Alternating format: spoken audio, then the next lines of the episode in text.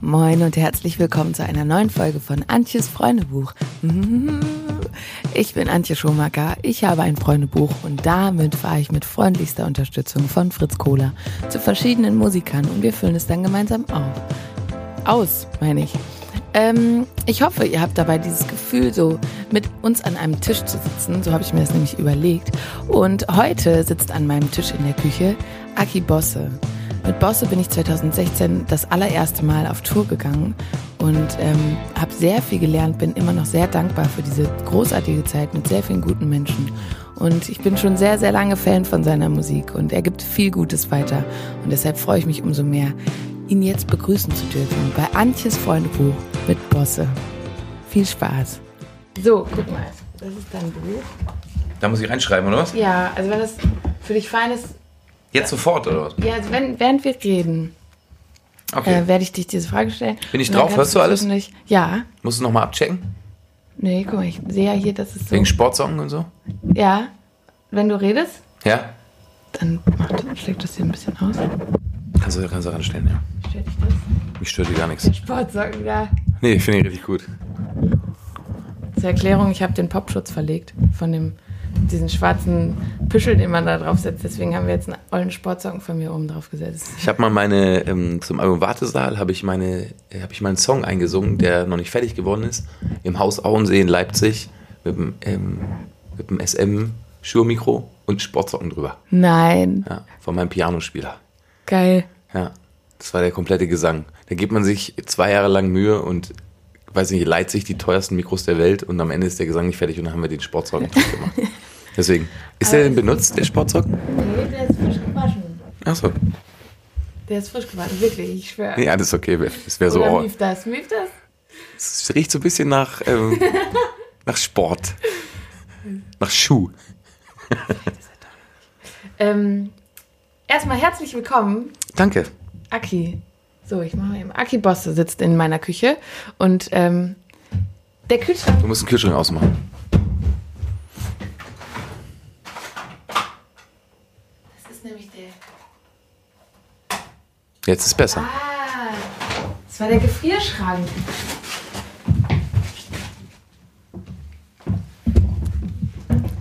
So. In meiner Profi-Studio-Küche, in der hier die Schaumstoffwände umsch- äh, umfallen und der Kühlschrank noch so. Hast du den Leuten schon mal gezeigt, wie es hier aussieht? Nee, vielleicht mache ich gleich mal ein Foto von dir, wie du hier sitzt. Das ist eine sehr schöne Küche, muss man sagen. So, wie man sich eine gute Küche vorstellt. Alles ist so ein bisschen abgehangen, ja. ganz professionell. Genau. Und abgefallen auch. Guck mal, da ist unser, Kühl in unser Regal runtergefallen letztens. Da kannst, da kannst du jetzt eigentlich diese, ähm, diese Eier, Eierverpackungen jetzt noch ranmachen. Stimmt, Wie ja, früher- meine wie früher im Jugendzentrum. Einfach alles für einen Podcast, alles für einen Sound. Ja. Du, Maike, wir können jetzt kein Geschirr mehr hier hinstellen. Jetzt kommen hier die Eierschalen und äh, Podcaststudio wird das jetzt hier. Genau, du hast richtig viel eingekauft auch, ne? Ich habe ja ein bisschen was. Zwei Croissants, ein bisschen Obst, Ja, ich Nata. dachte, ich, du darfst ja nicht verhungern hier. Bist ja viel unterwegs jetzt. Muss ja jemand darauf achten, dass du auch gut isst. ist immer auch gut für die Zuhörer, wenn man dann mit vollem Maul, Ja, so zwischendurch so. Stimmt. genau. Aber ein Glas Wasser. Möchtest du ein Glas Wasser? Nee, ich brauche gar nichts, Dankeschön. Sehr gut. Wie heißt du denn? Steht da drin. Ich heiße. Achso, wir machen das jetzt hier so live durch, Genau. oder was ist das Büchlein? Wir ich gehen jetzt heiße zusammen Axel dieses Buch Bosse. durch. Mein Künstlername ist Bosse. Hättest du dir, also hättest du dir aussuchen können, wie du heißt? Wie hättest du dich genannt? Also als Kind? Ach, ich fand das so, also als ich rauskam, haben sie direkt Aki gesagt. Und alle nennen mich irgendwie Aki. Also Ja. Axel gibt's, hat- nennt mich, weiß ich nicht, beim so bei der Sparkasse nennen die mich noch so oder so, aber sonst eigentlich alle Aki. Deswegen, da hätten sie gleich Aki sagen können. Aber ich will jetzt meinen Eltern auch nicht einen großen Vorwurf machen. Äh, Spitznamen sind manchmal völlig in Ordnung. Ja. Nö. Genau. Ich wurde immer nur Axel genannt, wenn es richtig Ärger gab. Dann hat meine Mutter das zu mir gesagt, sonst immer, sonst war immer alles Chugi mit Aki. Hast du einen Doppelnamen auch? Nee, Nee.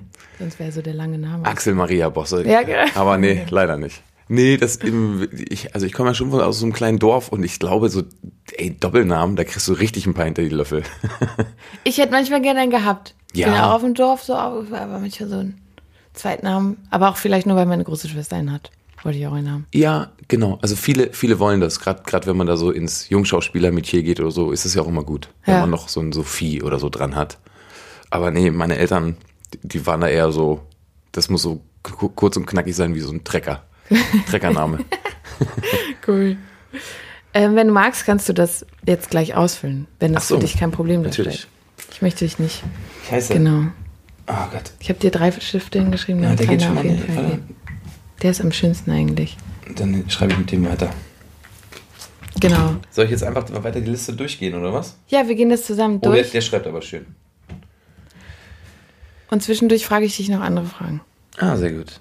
Wenn ich gefragt werde, gebe ich dieses Alter an. 38. Das ist auch mein normales Alter. Ich habe nie so. Muss jetzt beim Alter nicht so oft lügen. Wirst du oft jünger oder älter geschätzt? Oder? Oft jünger, komischerweise.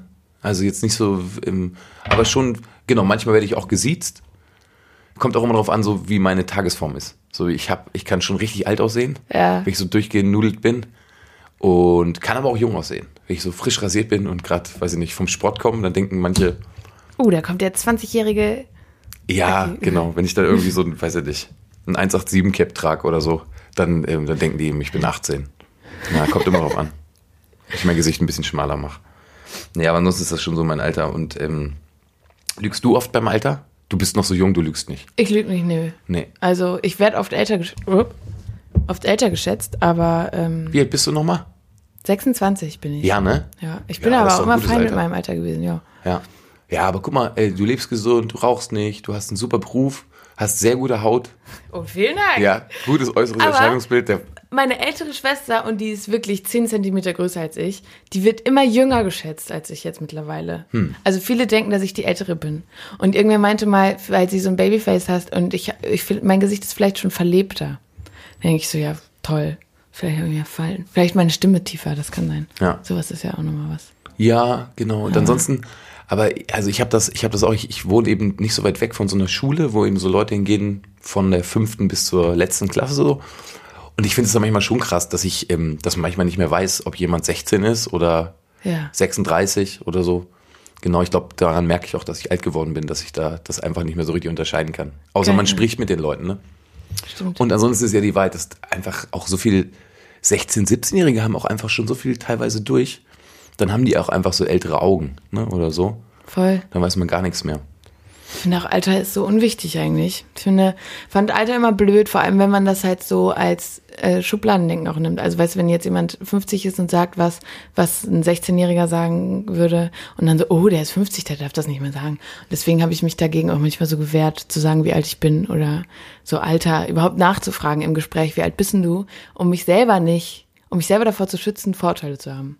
Ja, aber man so ja jegliche damit Schublade ist ja auch einfach was für dumme Leute. Ja, Da muss man sagen, ne? Und da darf man sich dann auch gar nicht so durcheinander bringen lassen. Also Ja. warum? Äh, also und mit 26 finde ich kommt man noch überall gut rein und überall aber auch wieder gut raus. Ich finde 26 ist ein richtig gutes Alter. Ja, vor allem hat man noch so diese Ermäßigung. Ach, studierst du noch oder was? Mm, ja, ich Ach, weiß echt? Ach so. Ja. Ich wusste gar nicht, dass du überhaupt studierst. Ich habe ähm, meine Bachelorarbeit muss ich noch schreiben. Ach, siehste? Okay, keinem weiter sagen, aber ich bin im 13. Semester Ja. Und ähm, 13 ist so eine, so eine ganz bekannte Glückszahl, ne? 13. Semester. es gibt so einen Film, der auch so heißt und das ähm, habe ich früher immer fand ich so lustig. 13. Semester, so lange will ich doch nicht studieren. Aber ich schreibe jetzt noch bei meiner Bachelorarbeit, ja. Okay, verstehe. Aber, ähm, ach, siehst du mal. Und diese Vorteile, weil ich war ja noch nie Studentin, ich, ähm, ich kenne mich mit diesen ganzen Vorteilen gar nicht so aus. Doch. Also ich hab, also du Also- kriegst einfach so Studentenermäßigung und dann kannst du umsonst ins Zoo, oder was? Ja, Tickets, so, ne? Also Ja. das ähm, hier Bahnticket und so ist ja dann in den, Ach in den so. Ah. äh, Studiengebühren mit drin. Zahlst du einmal im halben Jahr 300 Euro und dann kannst du halt überall und kriegst alles günstiger. Ach so, die Studenten, siehst du? Sportsachen günstiger und so, ja. Genau. Hat schon was. Ja. Ich habe irgendwie letztens erst mal überlegt, ob ich nicht auch mal mein Abitur nachmachen sollte und nochmal studieren sollte. Aber mal gucken. Was würdest du studieren? Oh, ich würde irgendwas ganz anderes machen. Also, ähm, weiß nicht, ich hätte echt Lust, mich mit dem Islam zu beschäftigen oder so. Also sowas, genau. Also irgendwas komplett so anderes, wo ich jetzt wahrscheinlich also in, im normalen Studentenalter nie daran gedacht hätte. Ja. Aber ich hätte schon Lust, mich auf irgendeine Art, andere Art und Weise nochmal zu bilden. Aber ich habe eben auch keinen Bock, es halb zu machen. Und im Moment habe ich eben irgendwie noch zu viel zu tun. Aber irgendwann, ähm, wenn ich mal so zwei Jahre Pause mache, was ich mir durchaus vorstellen kann, äh, dann wird sowas passieren. Also dann hat, äh, muss ich irgendwas machen, was, was nochmal, weil, wo ich, wo ich nochmal anders aufblühen kann. Cool. Ohne Ja. Akustikgitarre meine ich. Ja, und ja, ich habe ja Musik, ich habe Musikwissenschaften studiert, einfach, weil es mir lag und weil ich dachte, okay, da komme ich easy durch und ich wollte halt was für eine Sicherheit haben. So, so einfach was, ich brauche brauch immer so was Abgeschlossenes. Aber zum Beispiel. Ist das Lina- eine Sicherheit, Musikwissenschaften zu studieren? Ja, Ist das also, nicht ein ja. totales Gerücht? dass- Ja, aber es ist ein abgeschlossenes Studium. und dann? Ja, und dann kann ich sagen, hier, guck mal, ich habe so ein abgeschlossenes Studium. Was macht man denn damit? Ähm, Im Verlag arbeiten zum Beispiel oder so. Welcher Verlag? Ich habe bei verschiedenen Verlagen, ich habe bei einem äh, Verlag gearbeitet, Bosworth Music, dann bei FKB Scorpio im Booking. Ja. Und also im, den, also da war ich im Ticketing zuständig. Ja. Und ähm, dann dachte ich so, wenn ich so ein abgeschlossenes Studium habe, kann ich da vielleicht mehr machen. Ist es wirklich so? Ja. Kann man das? Ja. Es kommt ja auch auf deine anderen Qualifikationen an. Ist ja bei diesen ganzen Geisteswissenschaften so, wenn du nur studierst, kannst du gar nichts damit machen. Aber wenn du nebenher gut arbeitest und dich da Stimmt. weiterbringst, so. Aber Lina Mali zum Beispiel studiert auch Orientalistik. Es ist so, ne? Ja, aber glaube ich auch nur so nebenbei. Das hat sie mir aber auch schon mal erzählt. Aber ich, ähm, genau, weil ich frage mich das so oft so beim Studieren und ähm, äh, also was, was diese, was diese Sicherheit so, ne? Früher war das ja immer so eine riesengroße Sicherheit. Ja, ich studiere das jetzt und dann ist es sicher und dann bin ich dann in einem sicheren Beruf und so.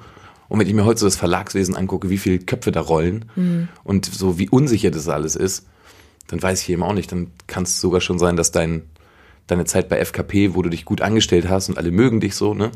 Ähm, dass es vielleicht sogar mehr bringt. Aber es stimmt, also als, Ja, das Studium als an Studium sich obendrauf ist es vielleicht toll. brauchst du nichts. Also das, da habe ich gar nichts von gebraucht, außer Musik und Recht. Ja. Das war wichtig für mich. Aber so hast du vielleicht die Chance, endlich dann auch oben direkt anzufangen, wenn du es fertig hast.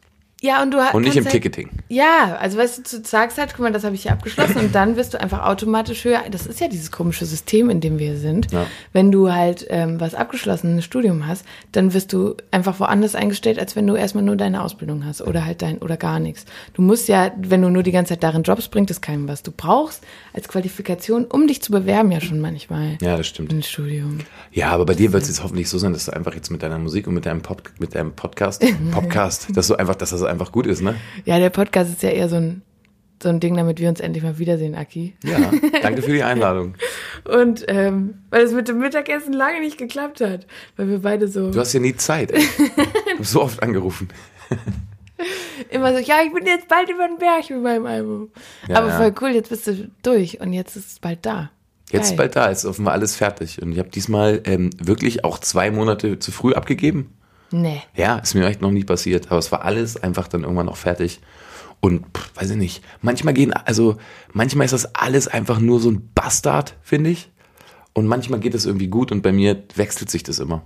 Also ich kann mich noch sehr gut an das Album davor erinnern, an Engtanz, das war einfach in, in jedem, also jeder, jeder noch so schöne Schnipsel daran war doch irgendwie schwierig, hatte ich das Gefühl.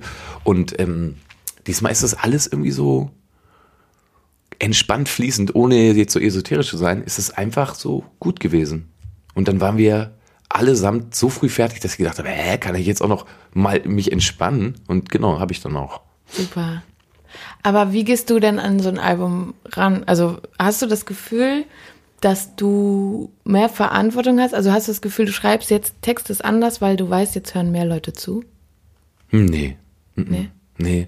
Also ich, ähm, so die absolute Wahrheit ist, glaube ich, dass, dass ich mir ganz, ganz viel Gedanken immer mache.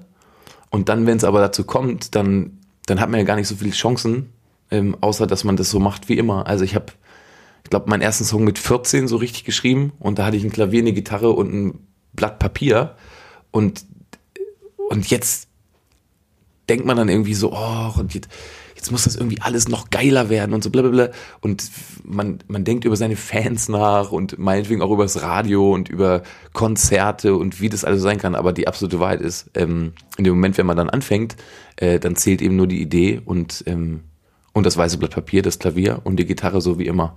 Ja. Und auch dieses ganze, dieser ganze Logic-Rotz und dieses ganze Zeugs, ne, alles, was man sich dann so kauft, ähm, und irgendwelche Studioräume oder irgendwelche Reisen, ist am Ende alles nur so, sind gute, Ablenkungs, gute Ablenkungsmanöver, um einfach von dieser Arbeit äh, abzulenken, nämlich, dass man am Ende ja dann doch wieder nur da sitzt und einfach einen guten Song schreiben muss und einen guten Text und da Bock drauf haben muss. Und ich glaube, es braucht immer einen Grund, warum man einen Song schreibt. Und wenn man den nicht hat, dann muss ich oft auch gar nicht erst so anfangen. Genau. Aber so, da, ich weiß ja nicht, ist dann eher so die Ruhe, die ich brauche, um das zu machen. Und ich finde, das ist schon ein Beruf, wo man einfach so dolle so durchgebumst wird, ne? Also, wo es immer so druckvoll ist und aufregend und man das alles auch mit Humor sehen kann, aber da, irgendwann ist dann mein Körper immer müde und dann habe ich auch keinen Bock mehr zu tanzen und will auch dann irgendwie, bin dann so durch mit diesem, mit den Leuten und mit meiner Band und mit mir und mit all dem. Und dann kommt irgendwann der Punkt, an dem ich dann auch wieder Bock habe, äh, ganz allein zu sein und dann so zu schreiben. Ja. Das braucht man auch, ne? Man braucht viel Zeit für sich. Irgendwo. Also diese Ruhe vor allem. Ich meine, du schreibst ja eigentlich, du schreibst doch nicht, wenn du gerade in so einer Pressephase bist, oder? Schreibst, also in dieser, es gibt ja immer diese Phasen als Musiker, diese Ups und Downs. Ich dachte nur, wenn du halt textest, dass du irgendwann weißt, okay, jetzt schauen mehr Leute hin, jetzt bin ich nicht mehr so frei. Nee, habe ich nicht. Hast du nicht? Nee. Ey, diese ganzen Korsette, ne? Also das ist ja, das ist ja so ein Korsett. Weiß ich nicht, ich hatte früher mal, ich hatte früher mal einen Song, den ich immer noch richtig gut finde, der heißt drei Millionen, ne? Ja. Und wie oft ich dann immer so bei jedem Album versuche, ey, so dieses drei Millionen Gefühl, das muss irgendwie nochmal so passieren. Das ist scheiße. Also man kann Sachen nicht wiederholen. Ich weiß auch nie, wie Sachen passiert sind. Ich kann nie auf irgendwen achten und ich kann, ich weiß schon, bei welchen Songs am meisten geheult oder am meisten getanzt wird. Aber allein so diese, dieses Gefühl, so von vornherein dann so zu wollen, ist, glaube ich, immer falsch. Ist für mich alles Korsett. Und für mich ist auch Korsett, was sagt die Presse? Für mich ist auch Korsett, was, was sagen die Kollegen aus dem Independent-Bereich? Was sagen die Popper? Was sagen die, keine Ahnung, was sagen die alle? Was sagt meine Mutter? Und am Ende, ja, komme ich dann immer wieder zu dem Punkt zurück, dass ich denke, ja, Alter, fuck it. Also, jetzt bist du wieder hier, machst es jetzt schon so viele Jahre, ne? Habe ich jetzt, guck mal, vorhin habe ich, hab ich eingetragen, ich bin 38, das heißt, ich habe vor 24 Jahren damit angefangen. Krass. So, ne, ich mache das so lange und habe leider echt nicht so viel dazugelernt. Also es gibt keinen Trick, außer wie gesagt, den, den ich jetzt die ganze Zeit schon gesagt habe. Ja. Gute Idee, eine Gitarre, bitte schreiben. Und dann das mit Ruhe und irgendwie Bock zu Ende bringen. Und dann wird das schon. Ich glaube auch, da bleibt da ja sonst die Kunst auf der Strecke, wenn du für die Playlisten, fürs Radio oder für die Kritiker anfängst zu schreiben. Ver verlierst du ja auch was. Und am Ende bist du ja dann gar nicht mehr du. Ja, irgend, also immer irgendwas für irgendwen zu machen, das war ja auch nie der Grund, warum man damit angefangen hat. Sondern Nee. der Grund, warum ich damit angefangen habe, war ja, ähm, ich habe keinen Bock auf Handschellen, sondern ich habe eben Bock, das zu machen, worauf ich Bock habe. Genau, und alle anderen müssen sich dann leider, also auch wenn ich dann mal richtig Scheiße abliefer oder es irgendwelchen Leuten nicht gefällt, ähm, die müssen da durch, ne? Und das ist ja das Schöne äh, bei, diesen, bei diesen ganzen Sachen, dass man ja als Hörer auch immer entscheiden kann, was man hört und was man gut und schlecht findet. Ja, und dann, ähm, da müssen die durch. Ich glaube auch, dass, also ich habe, ich gucke mir ja manchmal an, wenn du was postest ähm, oder wenn Leute was posten, was darunter kommentiert wird, schaue ich halt auch bei, also bei mir, bei anderen manchmal so hin, einfach weil ich das interessant finde, wie Fans das aufnehmen, wenn was Neues erscheint.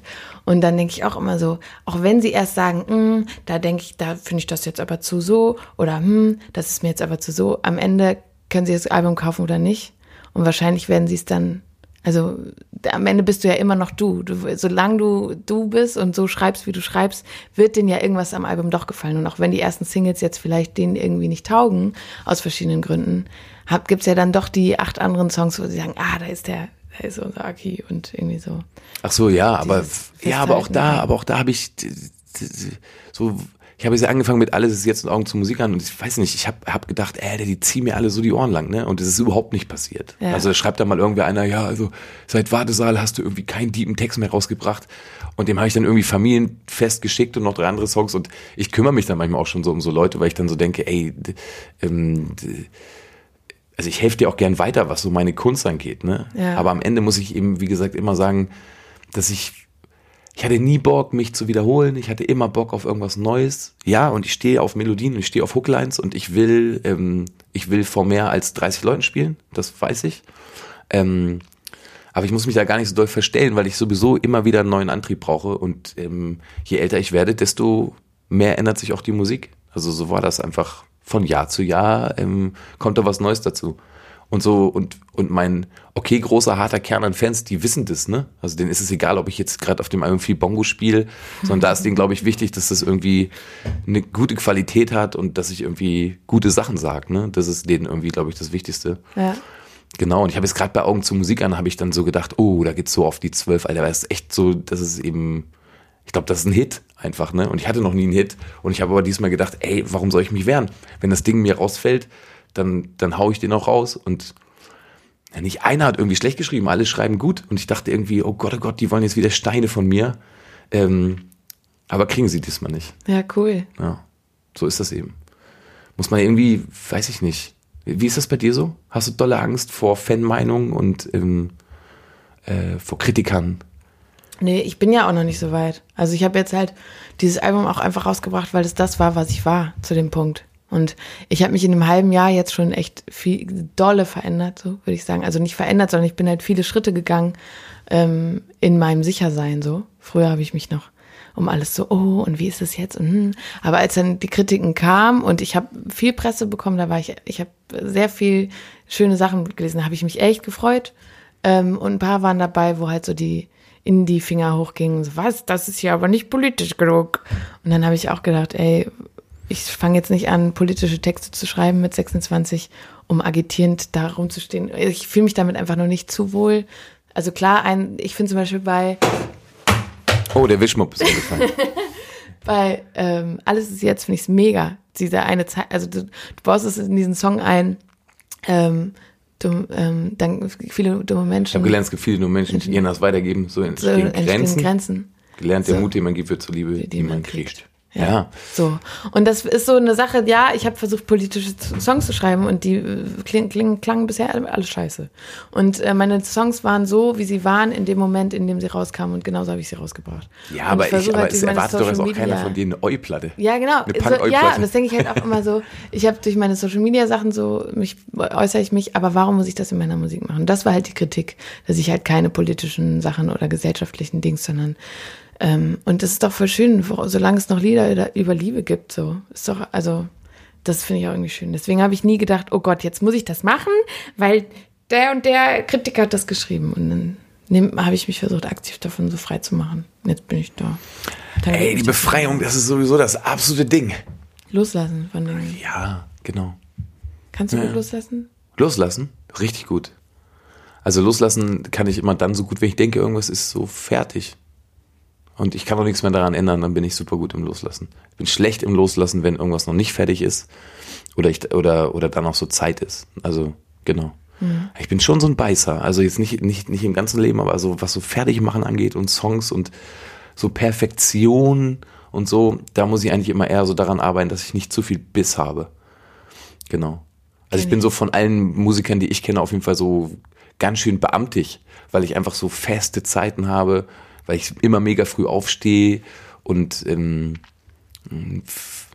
ich so oft, ich brauche eine Struktur, um Sachen, um Sachen überhaupt zu können, so ne, auch musikalisch. Ja, kenne ich voll. Und so ohne Struktur wäre ich, glaube ich, verloren. Und mit so viel Saufen und so viel Feiern und so, da wäre ich, wäre ich, wäre ich so nicht kreativ genug, glaube ich.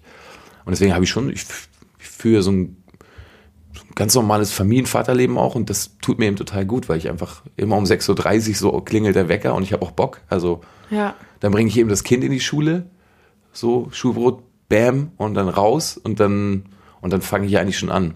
Und diese Strukturen, die funktionieren aber, glaube ich, nur, weil ich eben Bock habe und weil ich eben auch so ein bisschen Biss habe, ne? weil ich dann eben merke, boah, Alter, ich muss jetzt irgendwie, ich habe Bock, diesen Song fertig zu machen und ich habe keine Lust, dass der wieder zwei Jahre irgendwo auf der Festplatte hängt, sondern ich will es eben machen. Genau. Und das brauche ich dann schon, um irgendwie alle zwei Jahre auch ein Album rauszuschießen. Anders geht's nicht. Ja, Ja. fühle ich. Ja, vor allem diese Struktur. Ohne, ohne sowas kriegt man auch den Kopf gar nicht frei. Ich glaube, so Struktur ist ja voll wichtig, um auch irgendwie im Kopf frei zu sein, um dann halt wieder Songs zu schreiben. Weil wenn du halt denkst, oh, jetzt und dann irgendwie keinen festen Abläufer hast, dann passiert ja auch Chaos im Kopf. Ja, ja, genau. Also ich glaube schon, dass, dass äh, man braucht da so eine so eine gute Ruhe. Ne? Also das darf dann auch nicht zu viel sein. Ja. Also genau. Ich finde dann auch, wenn ich schreibe, ist es immer am schönsten, wenn es nicht zu viele Sachen gibt, die ich lieber machen würde. Ne? Also das, ähm, das kann ich jetzt oft auch nicht regeln. So, aber manchmal stört mich das dann, wenn dann, weiß ich nicht, ein Freund aus Istanbul kommt, den ich jetzt zwei Jahre nicht gesehen habe und ich schreibe eigentlich, dann merke ich eben auch, fuck, ich habe jetzt aber natürlich viel mehr Bock, den zu sehen und eine Woche mit dem durch Deutschland zu fahren, mh, als zu schreiben. Und genau, dann, ja, dann fahre ich dann eben auch und muss das dann irgendwie wieder aufholen. Setzt du dir eigentlich deine, deine Deadlines selber? Also machst du das so ähm, oder lässt du dir beim Schreiben so viel Zeit, wie du, wie du brauchst?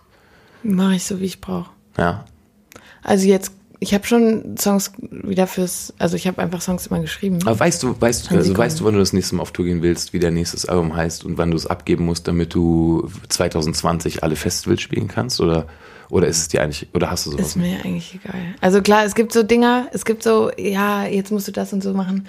Und ich habe Bock auf jeden Fall. Und ähm, aber dieses ganze, oh, jetzt musst du hier und dann musst du am besten da. Und ich glaube, ich habe Ziele, also so diese, ich würde gerne dann und dann meine neue Single bringen und ich würde jetzt gerne im Herbst was rausbringen, was einfach nur so erscheint. Im Frühling dann die richtige Single und dann am besten schon so im Spätsommer mein neues, mein Album. Ah, das genau. wäre so mein. Aber ich versuche mich daran nicht so, das soll das Ziel sein, aber nicht so, dass ich versuche mich da nicht so von einklemmen zu lassen, weil sonst bin ich so, ah. Ja, verstehe. Ja. Weil ich brauche das nämlich, ne? Also wenn ich jetzt Du wissen würde. Druck? Ich, ja, ich brauche zumindest so einen Punkt. Ja. Also jetzt weiß ich eben, okay, mein Album kommt am 12. Oktober, ich muss das vier Monate vorher im besten Falle abgeben, so, ne? Dann ist es gut für mich, das ein Jahr vorher zu wissen, dass ich irgendwann im Juni oder so oder im besten Fall im Mai äh, so, ein, so einen Tag hat, hab, an dem das so da sein muss. Weil dann habe ich so das Gefühl, denn erst dann fange ich so wirklich, wirklich an, Ja. so ernst zu machen. Hat ja immer viel mit Selbstverarsche zu tun. Abgabe, kurz die Nacht vorher noch das komplette Album. Ähm, so erreichst du mich am besten. Auf meinem Handy. Der Stift. Der Stift kommt noch Ja, nicht ja. weg. Per Rufst du mich auf Telefon. meinem Handy an? Ja. Einfach anrufen. Handy. Das hast du immer bei dir. Handy. Außer heute, da hattest du es heute dabei.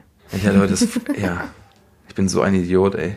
Habe original das Handy meiner Frau eingepackt und es hat sich dann mit meinem Auto verkoppelt und dann hat mich ihre Schwester angerufen, die hat mich total gefreut, bis ich irgendwann gemerkt habe, dass es gar nicht mein eigenes Handy ist. Aber auch keiner mir was gesagt hat. Das habe ich immer dabei. Hm. Meine Brille habe ich immer dabei, weil ich nämlich ganz schön nachtblind bin. Und irgendwann, wenn es dann so ein bisschen dunkel wird, dann muss ich die immer aufsetzen. Haben, hier haben wir uns kennengelernt. Wo haben wir uns denn kennengelernt? Auf, also ich kannte dich nur so auf dem Feel-Festival bist du auf mich zugekommen. Stimmt viel. Ja, da hattest du meine Sachen gehört vorher Ja. und dann kamst du angerannt. Viel Festivals, gut. Ein Das schönes ist schön. Festival vor allem, ja. Ich Ja. habe gerade auf dem Pangea Festival gespielt in Rostock, was so ein bisschen so ähnlich anmutet, nur mit mehr so Surfers. Ja. Ganz viel Surfers, ne? Und die haben sich aber auch richtig fein zurechtgemacht. Und die bauen dann da einfach alles auch genauso wie auf dem viel, super viel so Gebäude aus Holz und so Bühnen und Orgasmus-Workshops und so. Das ganze Zeugs, Yoga-Stunden.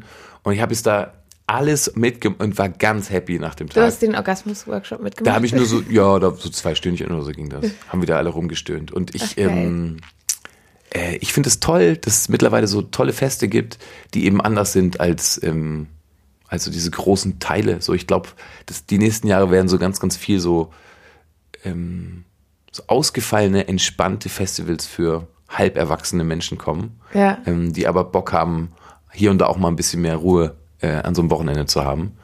Genau. Und das haben die so gut gemacht auf dem Pangea. Ja.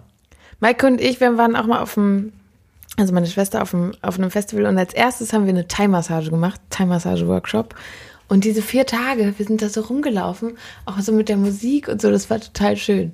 So, man startet irgendwie ganz anders und man hat ja auch irgendwie nicht immer so dieses von Bühne zu Bühne rennen, sondern manche Festivals sind ja dann jetzt so, Ja, das könnte ich eben auch nicht mehr, ne? Also so die Zeiten der Neon-Billig-Sonnenbrille und voll bis oben hin und irgendwie, weiß ich nicht, so der Schlamm irgendwie am ganzen Körper nicht gepennt. Ich kann es nicht mehr, bin ich zu alt, ne? Also er ist einfach so. Aber genau, aber so ein Feel-Festival oder so ein Pangea oder die ganzen anderen, die es gerade so gibt, die sind toll. Also da würde ich einfach dann auch privat hingehen, wenn ich nicht das spielen würde. ja, Nutze ich das ganze Angebot den ganzen Tag, bin ich ganz happy. cool. Ja. Ich habe auch überlegt, ich habe mal so einen Akro-Yoga-Workshop gemacht auf dem Viel. Das war super. Agro. Akro, Akrobatik. Ach, ah, ich dachte Agro von Agro Berlin. Ist der, ähm, dass der Sido einem dann Der abschauende Hund.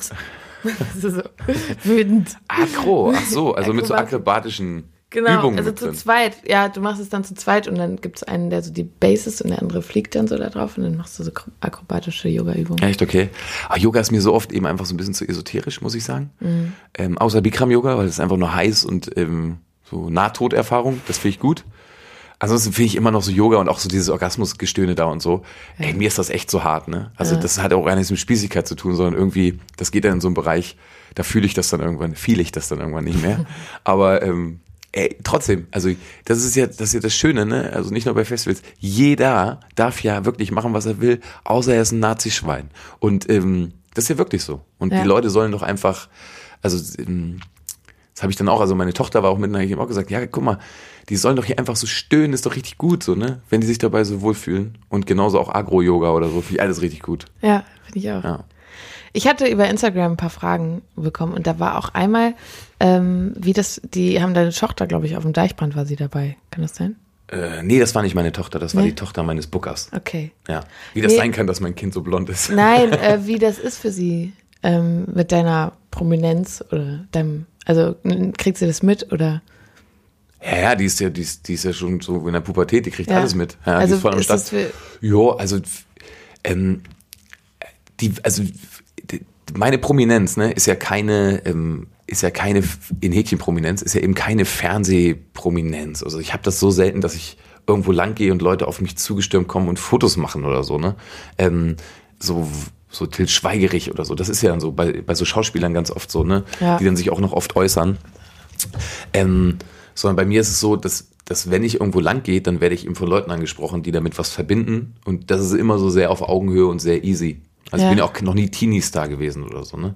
Ich glaube genau, es gibt dann so andere Kategorien, wo das super anstrengend sein kann.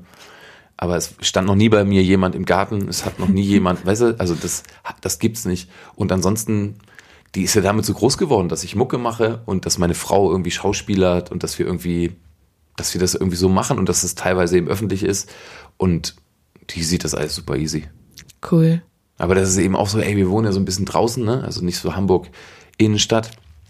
Und das ist sowieso alles so dörflich und da, ähm, weiß ich nicht. Also die, die führt da ein ganz gutes Leben, hat da so ganz wenig Vorteile und ganz wenig Nachteile draus. Ich glaube, das ist ein ganz normales, tolles Mädchen. Mädchen. Super. Ja, es stimmt, da gibt's ja echt nochmal andere Abstufungen von, von Prominenz. Die, Ja, ja, also, also das, das jetzt. genau. Und ich glaube, es ist auch immer so, kommt auch immer so ein bisschen an, wie man selber so damit umgeht, ne? Ich, sie weiß ja eben, dass ich ein ganz normaler Dude bin, so und, ähm, und dass ich, ja, und also ich bräuchte das jetzt nicht. Ja, Und ich glaube, das merkt die irgendwie, dass es eigentlich easy ist. Genau. Cool. Und wenn sie manchmal angesprochen wird, weiß ich nicht, so früher war das so, ich habe ganz, ganz früher mal in Wuppertal so eine Band betreut für Kika. 1900, Sch- schlag mich tot, ne? Und das wird andauernd wiederholt. Das ist so eine super tolle Jugendband aus Wuppertal, da war unser Proberaum und den habe ich so in drei Tagen, mit denen habe ich in drei Tagen einen Song geschrieben. Ja. Da gab es aber diese ganzen Formate auch noch nicht. Und das wiederholen die total oft. Und immer dann wird meine Tochter eben wieder auf dem Schulhof angesprochen, so, Nein. hey krass, ich habe den Vater gesehen, der sah mega jung aus und so, voll der flotte Vater, genau, blablabla. Und so oft sagt sie dann eben einfach so, hey, ich bin nicht seine Sekretärin oder so. So Ja. Sätze hat sie dann eben, wenn es dann irgendwann nervt. So, ja. ja, witzig. Das würdest du mit einer Million machen. Ähm, ja, also ich würde, ich würde die Million, glaube ich, so aufteilen. Also ich, ich finde ja auch so, ach, ich glaube, ich würde einen Teil meinen Freunden geben. So. Und den anderen Teil würde ich, glaube ich, spenden. Ich weiß aber nicht, noch nicht richtig, wohin. Genau. Ich würde das, glaube ich, so wirklich aufteilen. Aber ansonsten weiß ich nicht. Also bei mir ist so, ich habe echt genug Kohle, so ich brauche das brauche auch nie. Ich war noch nie so der Konsummensch. Ich brauche keine Riesenvilla, ich brauche das alles nicht. Und ich würde jetzt die Mio jetzt nicht direkt so für mich nehmen, glaube ich. Vielleicht so ein bisschen. Dann würde mir irgendwas für einen Garten kaufen oder so. Ähm, aber ansonsten würde ich das, glaube ich, schon, weiß ich nicht. Ich würde es wahrscheinlich einfach direkt der Welthungerhilfe geben oder so. Ja. Ja. Oder Hanseatic Help oder Viva Con Aqua oder so, so, so, so Dingen und Leuten, wo ich weiß, dass das so an der richtigen Stelle ist. Und das sind jetzt auch genau die drei, die ich jetzt gerade so gesagt habe. Ja. Cool. Den vertraue ich irgendwie und da weiß ich, dass es in guten Händen. Und eine Mio ist eben mega viel. Ne? Also wenn man sich mal vorstellt, dass man Hanseatic Help eine Mio geben würde, dann könnte man wahrscheinlich sagen, dass, äh, weiß nicht, für die nächsten drei Jahre sind alle Bedürftigen und Obdachlosen äh, ringsum und in Hamburg irgendwie versorgt. Hört sich schon mal gut an, ne? Ist irgendwie, hört sich besser an, als zu sagen, ähm, ich habe mir einen neuen, dicken, geilen, weiß ich nicht, Mercedes SLK gekauft oder so. Also, Ja. na, brauche ich nicht. Finde ich gut. Was würdest du machen? Ich würde es auch machen. Saufen. Nee, ich habe tatsächlich lustigerweise diese Frage gelesen und ähm, wenn du magst, kannst du es auch. Ähm, Und habe genau ähnlich gedacht, also ich habe auch gesagt, erstmal die Hälfte würde ich auf jeden Fall spenden und mit der anderen Hälfte habe ich dann noch so überlegt und ähm, auch an Familie oder an Freunde halt gedacht. Aber lustigerweise dachte ich, jeder andere antwortet doch auch so. Also ich habe diese Frage ja schon öfter gestellt und auch anderen Freunden. Und dann äh, merkt man aber manchmal so, nee, die, dann hat irgendjemand gesagt, oh, ich würde erstmal meiner Mutter ein Haus kaufen.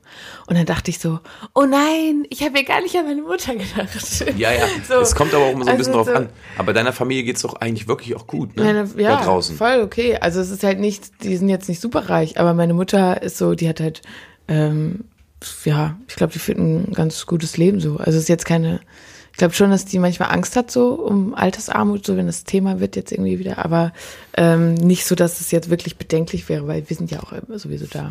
Ja, aber, aber die, kann, so die kann allein von deinen GEMA-Tantiemen, da kann die sich richtig schönes Alter machen.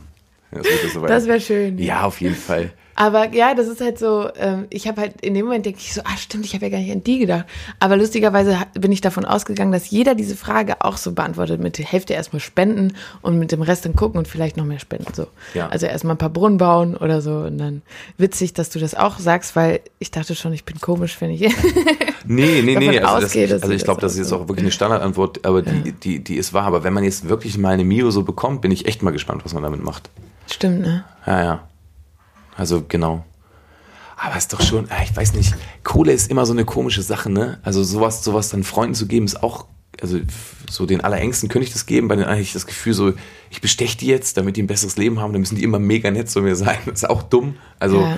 genau, und deswegen am Ende bleiben wahrscheinlich wirklich dann nur die drei, zwei, drei besten Freunde über und ähm, ein paar Bedürftige und echt die Eltern, ne? Stimmt. Ja, so wer es halt braucht, ne? Also ich meine, die Eltern brauchen das ja, also irgendwie so Sicherheiten schaffen, so für die für, fürs Alter für die. Ja, ja, aber, also, genau, aber dann, das kommt auch immer so, auf die Familie, Familienverhältnisse um. an. Ja. Wenn ich jetzt so eine Mutter hätte, die irgendwo in der Platte hängen würde so und ganz vereinsamt wäre, dann hätte ich jetzt auch gesagt, komm ey, ja. ab nach Malle bis zum Lebensende, lass dir richtig gut gehen. Aber irgendwie habe ich das Gefühl, meinen Eltern geht's ganz schön gut, ne? Und dann, ich weiß nicht, die würden jetzt auch sagen, was schenkst du uns Geld, bist du bescheuert? Ja, glaube ich auch. Ja, hau ab. So. Es geht ja auch nicht darum, dass sie sich dann was kaufen können, sondern einfach um so, hey, zum Anlegen oder irgendwie sowas geht, dann kann man ja auch gucken. Einfach mal eine Weintraube. Ja. Mhm. Ja. Nächste Frage. Zu dieser Musik halten meine Beine nie still. Es gibt eben eine ganz, ganz alte Leidenschaft bei mir und auch so in meiner Familie und das sind die Ting-Tings. Und die Ting-Tings mit der Sängerin Katie White, die eigentlich gar keiner mehr so richtig kennt, weil die haben echt wirklich nur ein wahnsinniges Album gemacht und danach dann irgendwie sind sie so komisch technoid geworden. Ja. Finde ich, ist immer noch so eine meiner tollsten Bands, weil ich die einfach gut finde. Und das ist That's Not My Name, oder? Ja, genau. Ja. Genau. Geil, ich, muss ich mir mal anhören, wenn die so gut sind. Oder war das, war dieser Song, bevor die Technoid geworden sind? Oder ja, ja, genau, das war das erste Album. Okay. Ja, Ting Tings. Ting Tings. Ist auch einfach ein das Chef, Chef kann ich. Kochen kannst du sehr gut, oder? Kochen, kochen kann ich. Sagen. Man darf das selber nicht so sagen, aber da Doch. ich jetzt nicht Ich habe dich einmal angerufen und da hast du gesagt, du, ich koche hier gerade so ein Steak und dann koche ich noch hier das und dann nebenbei mache ich noch so eine Pfosuppe und Ja, ja. Aber das ist schon so, also ähm, man muss eben sagen, bei meiner Frau, ne, also meine Frau ist Halbtürkin und in dem Punkt sind wir uns wirklich so krass einig, dass, dass wenn man Gäste bekommt, dann kriegen die es bei uns sowas von um die Ohren. Denn bei ihr sind das schon so die türkischen Gene. Also so mein erstes Mal in Istanbul bei der Familie, und da gibt es ganz viele Familienmitglieder, war eben so, dass ich wirklich das erste Mal im Leben so ein Fresskoma hatte. Also dass ich mich nicht im Taxi nicht mehr bewegen konnte. Und ähm, ich, genau, und ich ganz schlimm, ganz schwer geschwitzt habe. Ne? Und das ist bei uns auch so, wenn man dann wenn man dann zu uns kommt, dann gehst du auf jeden Fall mit fünf bis zehn Kilo mehr raus, ne? Und, und wenn du nicht aufhörst, kriegst du richtig böse Blicke oh. von der Hausherrin. Und genau. Und ja, also ich, ich liebe eben zu kochen. Ich liebe auch vor allem für andere Leute zu kochen. Also ja. für mich selber geht so, so. Ich, ich brauche gar nicht so viel. So, mir reicht auch, weiß ich nicht, ein Stück Scheiblettenkäse. Aber ähm, so, wenn dann jemand kommt, dann, dann kann ich echt gut abliefern. Cool kann ich mich teilweise auch ein paar Tage darauf vorbereiten. Ach schön, echt? Ja. So richtig. Ja. Also wenn jemand kommt, der, ich habe ganz schön viele Freunde, also merke ich auch so bei ganz vielen Musikern und Musikerinnen, dass die gerne kochen. So, weil das natürlich auch ein Teil ist, wo man so ein Bereich ist, wo man auch so kreativ sein kann und ausprobieren kann. Ich glaube aber, dass ich das gern mache, genauso auch wie so, ich liebe ja Floristik, Gartenarbeit, ähm, japanische Bäumchen und so, ne? Ähm, also ich liebe eben Blumen und Pflanzen. dass es auch so ein Bereich ist, den ich, glaube ich, brauche, um aus dem schäbigen Club mal rauszudenken. Also, ne, also wenn ich dann eben so kennst ja. Also wenn man dann so einen Monat unterwegs ist und einfach nur spielt und nur macht, dann brauche ich die Natur und ich brauche irgendwas, wo ich grabe und wo ich, wo ich mir das angucke und das wächst so. Mhm. Oder ich gehe in die Küche und verarbeite das dann. Und ähm, ah, ich stehe einfach auf diese ganzen Sachen. Also Kochen und Garten ist so meine, das ist so meine Chill-Out-Area, wie sagt man, ja. Ja. Kochen, okay. Witze erzählen, echt richtig schlecht, gar nicht. Kann ich nicht erzählen. Die einzigen Witze, die ich kann, sind irgendwie aus dem äh, Fest und Flauschig ähm, Podcast von Olli Schulz, wo der immer gute Witze hat. Wirklich, das sind die einzigen. Die muss ich mir mal dann aufschreiben. Ich kann auch keine Witze erzählen. Ich kann mir das auch nicht merken.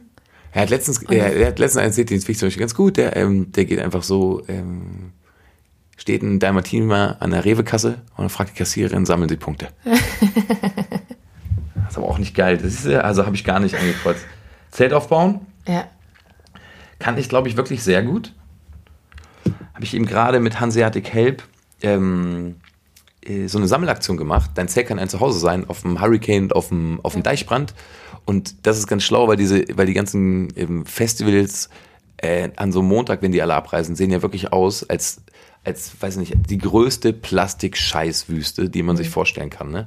Das heißt, die Leute lassen ihre Schlafsäcke liegen, lassen ihre Zelte stehen und ihre Isomatten und so und ihren Müll. Und, ähm, und dann hatten, dann hatten die eben irgendwann die Idee, einfach zu sagen, äh, äh, das, das kann ich wegschmeißen. Wir sammeln das ein und wir geben das weiter an Bedürftige. Und genau, seit, seit so zwei Jahren sammeln wir das. Und da habe ich eben gelernt, im, äh, nach so einem Montag, wenn die Leute in ihre Zelte in die LKWs gepackt haben und sie eben nicht weggeschmissen haben, nach dem Reinigen, ähm, das Zeltaufbauen heutzutage mega einfach ist, weil das sind ja oft so Wurfzelte. Mhm. Was schwierig ist, ist eher Zelt einpacken. Das stimmt. Da kriegt man nämlich ganz oft dann so eine Ohrfeige von diesen Zeltdingern. Ja. Weil die sich wieder selber aufbauen. Richtig. Das stimmt. Notlügen erfinden, nicht so gut. Einpacken. Einpacken, sehr gut. Ohrwürmer pflanzen. Sehr gut. Okay, dann stricken Gar nicht gut. Jo. Oh, Wilma Pflanzen hast du doch. Ah ja, jetzt, guck mal, da habe ich, da waren ganz viele so Fragen. Ähm, aus dem Netz. Am jetzt. liebsten mag ich an dir und so, und die habe ich jetzt überklebt. Weil, Sind das hier auch schon Fragen aus dem Netz oder was? Ja, auch, genau. Was hast du immer im Kühlschrank? Eine Flasche Racke und eine, ein Stückchen Gruyère. Das ist ein Käse, ein Greierzer, muss aber alt sein. Genau. Käse, schreibe ich mal auf. Ja. Käse und, ach ja, Milch habe ich auch immer dabei. Und Schnaps. Sehr gut. Genau. Was müsste in der Gebrauchsanweisung zu deiner Person stehen? Mmh.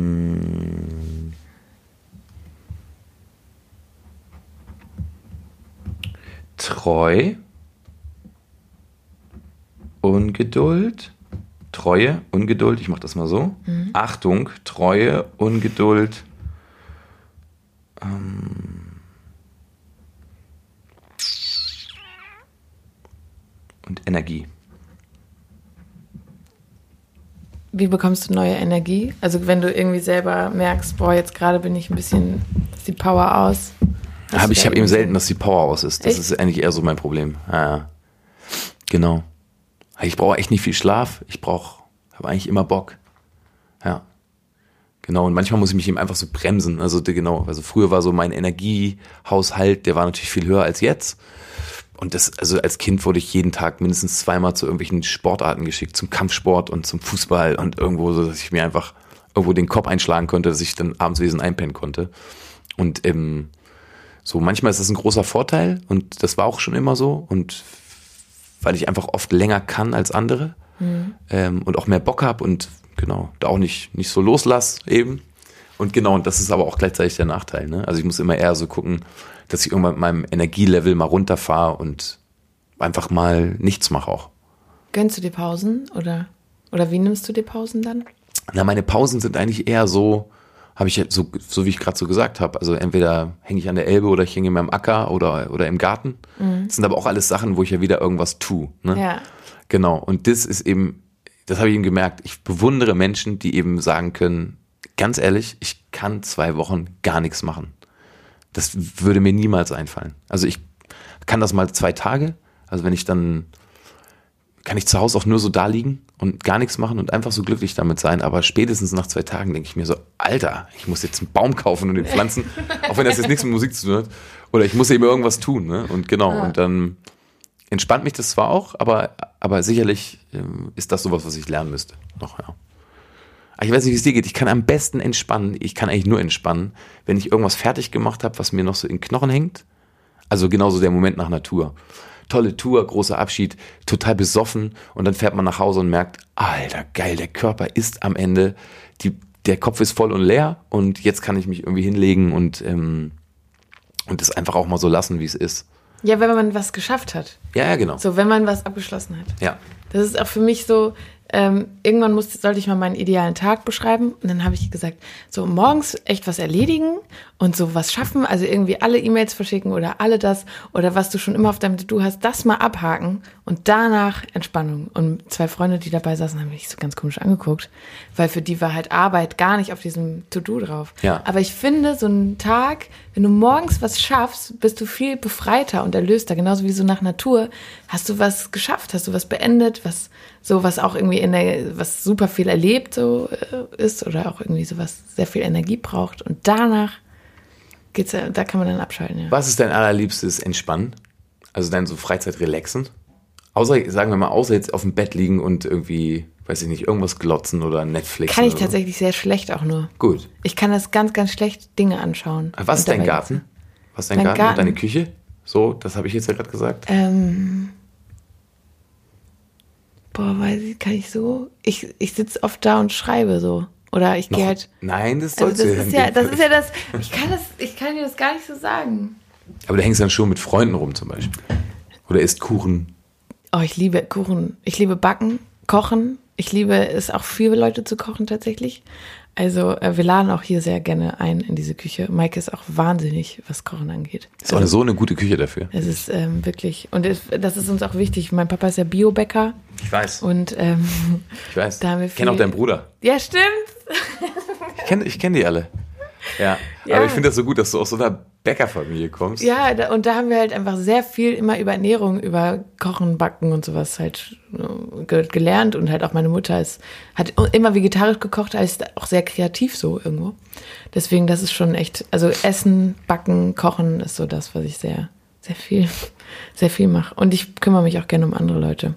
Also das ist so das, was ich auch gern mache. Also tatsächlich ist so mein, dieser Kopf aus, ganz, Urlaub ist für mich ganz, ganz schwer.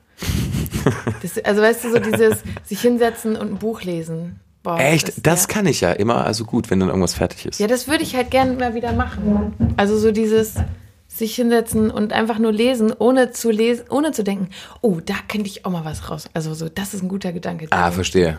Ja, also ja, okay, verstehe, verstehe, verstehe. und nicht weiterzudenken. Aber da muss man ja sowieso, glaube ich, immer echt drauf achten, dass wenn man dann, weiß nicht, mit der besten Freundin im Café sitzt und die erzählt einem was und dann sagt die so gute Sachen und dann, und dann merkt man plötzlich, Alter, ich schreibe hier gerade einen Song draus, ich assi und höre da gar nicht zu. Das hatte ich, das Problem hatte ich früher immer, das habe ich mir ganz, mittlerweile echt ganz gut abgewöhnt. Ja. Ja. Aber welches Buch liest du gerade? Ich lese gerade ähm, ein, so, ein, so ein Band von Rupi Kaur. Kaur? Kaur? Das ist so eine indische, die ähm, schreibt so Gedichte. Meine Frau liest es auch, genau. Echt? Ja. Milk and Honey ist Ja. es, ja. Ich hatte erst den zweiten Teil und jetzt lese ich den ersten und dann lese ich so ein Gedicht und denke dann auch nochmal drüber nach und die ist echt, also manchmal ist es echt sehr krass, was so abhängig, so von dem Mann und da ärgere ich mich dann auch manchmal, dass sie so schreibt, weil sie das eigentlich, glaube ich, aber dann diese Erkenntnis, sie selber zu sein und zu sich selbst zu finden, ist immer ganz schön. Und Das ist das Beste im ganzen Sachen. Leben. Zu sich selber finden. Ja, klar, Mann. Ja. Ja, darum geht's ja auf eine Art und Weise. Oh, wir müssen. Ähm, dein ein. Was steht da? Ich kann das immer. einprägsamstes Erlebnis im, Der Kindheit. ach, im, im Kindheit. In der Kindheit. Einprägsamstes Erlebnis in der Kindheit. Äh, War eine Fanfrage. Hab ich gedacht, das ist doch ganz. ich glaube, das einprägsamste Erlebnis in meiner, ich habe nicht so das einprägsamste. Ich habe irgendwie, Ich habe irgendwie so viele Sachen erlebt, also sowohl positiv als auch negativ. Ich sag lieber irgendwas Tolles. Also, an was ich mich so oft zurückerinnern muss, ist, ähm, wann immer ich schwimmen gehe, ähm, ich komme aus einem ganz kleinen Dorf und ich war so mit fünf oder so oder sechs haben wir das immer so gemacht, dass wenn Leute, Pärchen ganz oft bei uns in der Badeanstalt, das war eine ziemlich kleine Badeanstalt, ähm, wenn die schwimmen gegangen sind, nachts, um Liebe zu machen oder um romantisch zu sein, haben wir schon da gewartet und haben dann äh, und haben das kam sehr oft vor, gerade am Wochenende so, ne? Da kamen mal ganz, ganz viele zum Nacktbaden und so. Und dann haben wir, ähm, da haben wir da gewartet. Und dann haben wir die Klamotten genommen und haben die über den Zaun geschmissen, weil auf der anderen Seite war nämlich ein Friedhof. Scheiße. Genau, da haben wir die Sachen auf dem Friedhof deponiert und sind dann original, kein Witz, da gab es eben ein Festnetztelefon, da haben wir 20 Cent, also damals noch Pfennige, äh, reingemacht und haben Heinzi angerufen, den Bademeister. Nein. Doch, und haben gepetzt. Und, haben, und dann ist Heinzi immer mit seinem Mofa runtergekommen. Heinzi hat damals auch sehr, also der, den gibt's immer noch, der humpelt eben ganz stark und ist so ein bisschen gruselig, wenn man ihn nicht kennt. Das ist natürlich ein super netter Typ. Und dann ging eben das Licht an und Heinzi kam und die Leute sind aus dem Wasser, haben dann aber gemerkt, dass die Klamotten nicht da sind und dann sind die eben nackt, immer nackt geflüchtet, genau. Und das habe ich so oft in meiner Kindheit gemacht. Ähm, Arschig eigentlich. ja, dass ich, ähm, genau. Das heißt, wir haben, wir haben immer anonym bei Heinzi angerufen und der kam dann. Und genau, das ist so eins, ja, und ganz oft ist so, wenn ich so meine alten Buddies wieder treffe, dann sprechen wir eben oft über, Über so eine. Sachen. Und sonst gibt's natürlich so alle einprägsamsten Sachen, also ja, alles von, ähm, weiß nicht, es gibt auch ganz viel traurige Momente aus meiner Kindheit, aber eigentlich, wenn ich ehrlich bin, eher so, hm, habe ich ganz viel so lustige Erinnerungen. Also ich habe, weiß ich nicht, ich habe irgendwie, ich kann mich noch so gut erinnern, meine Eltern hatten immer so einen Partykeller, da hatte ich dann auch ziemlich früh mein Schlagzeug drin stehen. So der Typ, der bei uns gegenüber gewohnt hat, hatte so eine große Firma für so Fischdosen. Und da, das war mein erstes Schlagzeug, waren eben so riesengroß, also wirklich krass große, wie Bassdrum große Fischdinger, die hat er mir gegeben. Und darauf habe ich dann so rumgebollert. Und ähm, manchmal träume ich aber nachts davon, ähm, immer noch, das muss so meine allererste Kippe gewesen sein. Und zwar, meine Eltern haben da unten immer rauschende Feste gefeiert und auch mein Bruder, der älter ist als ich. Und meine Schwester und ich sind dann immer morgens, wenn alle noch gepennt haben, auch ganz mini, sind wir immer Bierreste saufen gegangen und, und, und Kippenstummel wegziehen. Genau. Morgens. Ja, morgens, wenn alle geschlafen haben und verkatert waren. Und es roch dann immer so ein bisschen nach Tzatziki, nach alten so Qualm und nach so abgestandenem Bier und so ein bisschen nach so dieser komische Partygeruch, Ja. so der Nudelsalat oder so. Ja. Genau. Und da haben wir dann immer geraucht und noch so Bierlagen getrunken. Geil. Oh Gott. Wie alt warst du da? Boah, ganz jung, ey. Also, weiß ich nicht. Ganz früh auch schon angefangen, gern zu rauchen. Krass. Ja, umso schöner, dass du jetzt langsam aufhörst.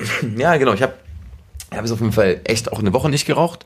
Und langsam habe ich das Gefühl, dass sich so diese Flimmerhärchen auch wieder aufstellen. Ja, ist gut. Super. Ja. Das finde ich gut. Was ist das Peinlichste, was dir je passiert ist? Wo steht Das das? Peinlichste, was dir je passiert ist, steht da, wo der rote Kopf so drüber guckt. Musstest, also Äh, das Peinlichste, was mir, glaube ich, wirklich je passiert ist, ist mir vor noch, vor noch gar nicht allzu langer Zeit passiert. Und zwar war das ein Lachflash. Also ein Lachflash in einer Situation, ähm, die absurd war. Und zwar, ähm, genau, es, hat, also es war offenbar ein Gespräch mit einer Frau und meiner Tochter. Genau. Und ja, mehr kann ich dazu nicht sagen. Es war offenbar so ein offizielles Gespräch an so einem Ja. Tisch.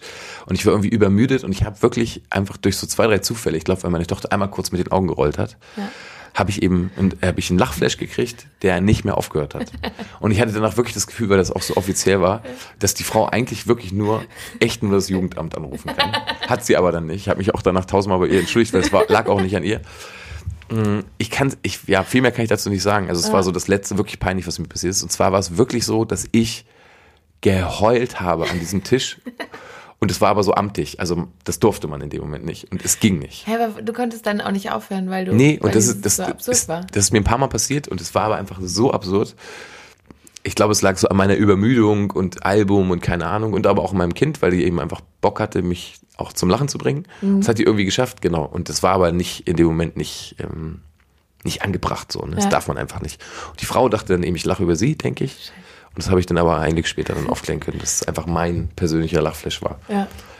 Genau, und der ging aber wirklich so zehn Minuten. Also wirklich was ewig lang ist. Eine Minute ist dann schon Krass, lang. hattest du nicht Bauchweh dann? Ich musste rausgehen, bin wieder reingeguckt, dann haben die nochmal neu eingesetzt und dann kam er eben wieder.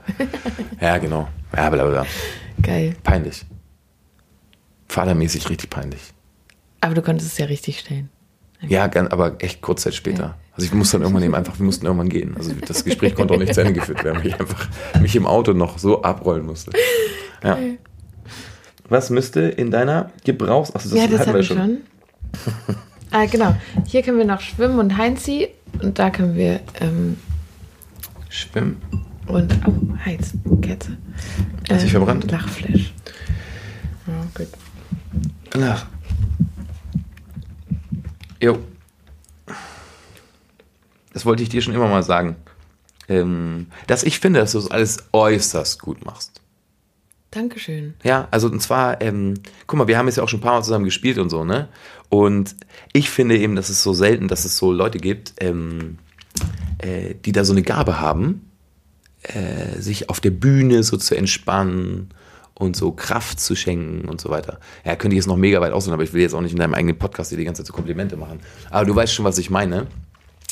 Und ähm, das, was ich abschließend dazu sagen will, ist, dass das Allerwichtigste, glaube ich, bei dir ist, ähm, dass du dich echt einfach nur locker machen musst und genauso weitermachen musst. Ja, mehr ist das nicht.